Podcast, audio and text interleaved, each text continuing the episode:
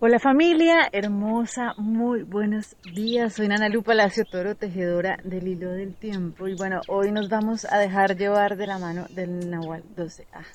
Entonces, acuérdense que lo que estamos haciendo es comprendiendo cuál es la energía disponible de cada uno de los días para hacer nuestro trabajo interior conscientemente, aprovechando la energía disponible y avanzando en nuestro proceso evolutivo. Entonces, hoy el Nahual 12A lo que nos viene a decir es, ok, recuerda identificarte con el amor, para así poder asegurarte de no tener nada que temer. ¿Listo? Entonces, aquí sencillamente es como que podamos reconocer dónde radica nuestra seguridad. ¿sí? El curso de milagros tiene una frase que me encanta y dice, te identificarás con lo que pienses que te ha de dar seguridad. ¿Listo? Entonces, si yo creo que realmente yo soy un cuerpo, o sea, me identifico con un cuerpo, pues mi seguridad va a estar puesta ahí. Y oh, ¿sí? oh, terror, porque obviamente el cuerpo va a morir, ¿cierto? Entonces, si yo me identifico con el cuerpo, pues imagínense el nivel de inseguridad en el que me voy a mantener todo el tiempo.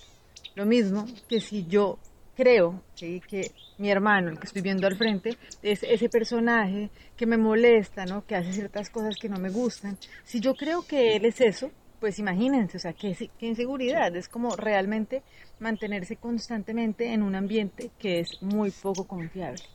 Entonces, por eso, la invitación hoy del Nahual 12 es, ok, identifícate con el amor, o sea, con la verdad, con lo que realmente tú eres.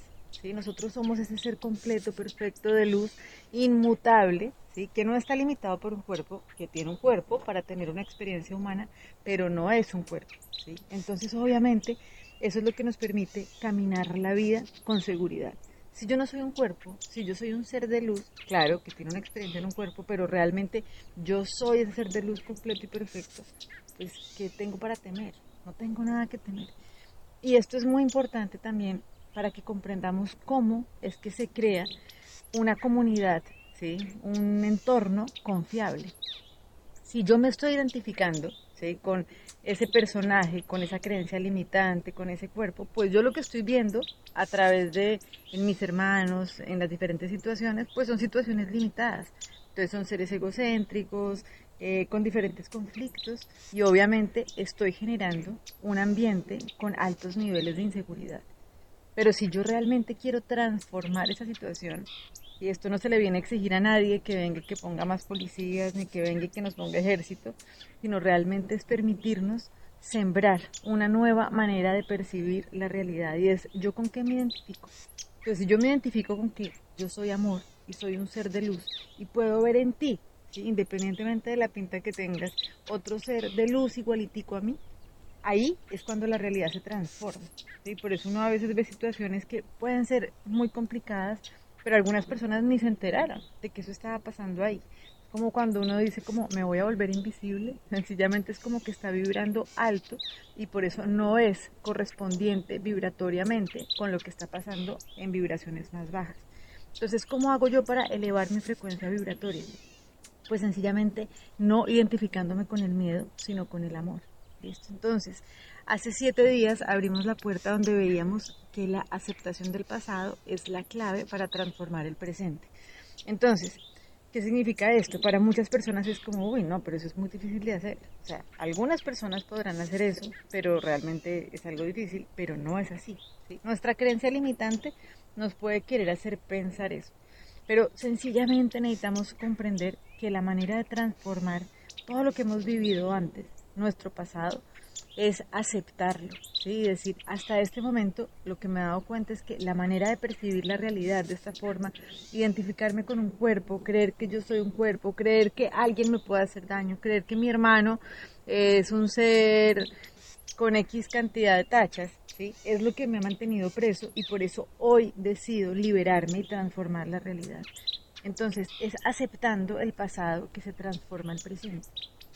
¿Para qué? Para que realmente nos podamos identificar con lo que verdaderamente somos, que es el amor, que solamente lo podemos lograr estando presentes. Y esto no se hace ni en el pasado ni en el futuro, sino en la presencia.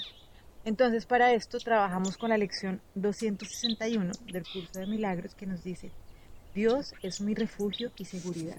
Acuérdense que vamos a trabajar a lo largo de este día con esta frase con esta lección, no pensándola, sino sintiéndola en el corazón. Imagínense el gozo que eso genera. Dios es mi refugio y seguridad. Me identificaré con lo que creo es mi refugio y mi seguridad. Me veré a mí mismo allí donde percibo mi fuerza y pensaré que vivo dentro de la ciudadela en la que estoy a salvo y en la que no puedo ser atacado. No dejes que hoy busque seguridad en el peligro, ni que trate de hallar mi paz en ataques asesinos.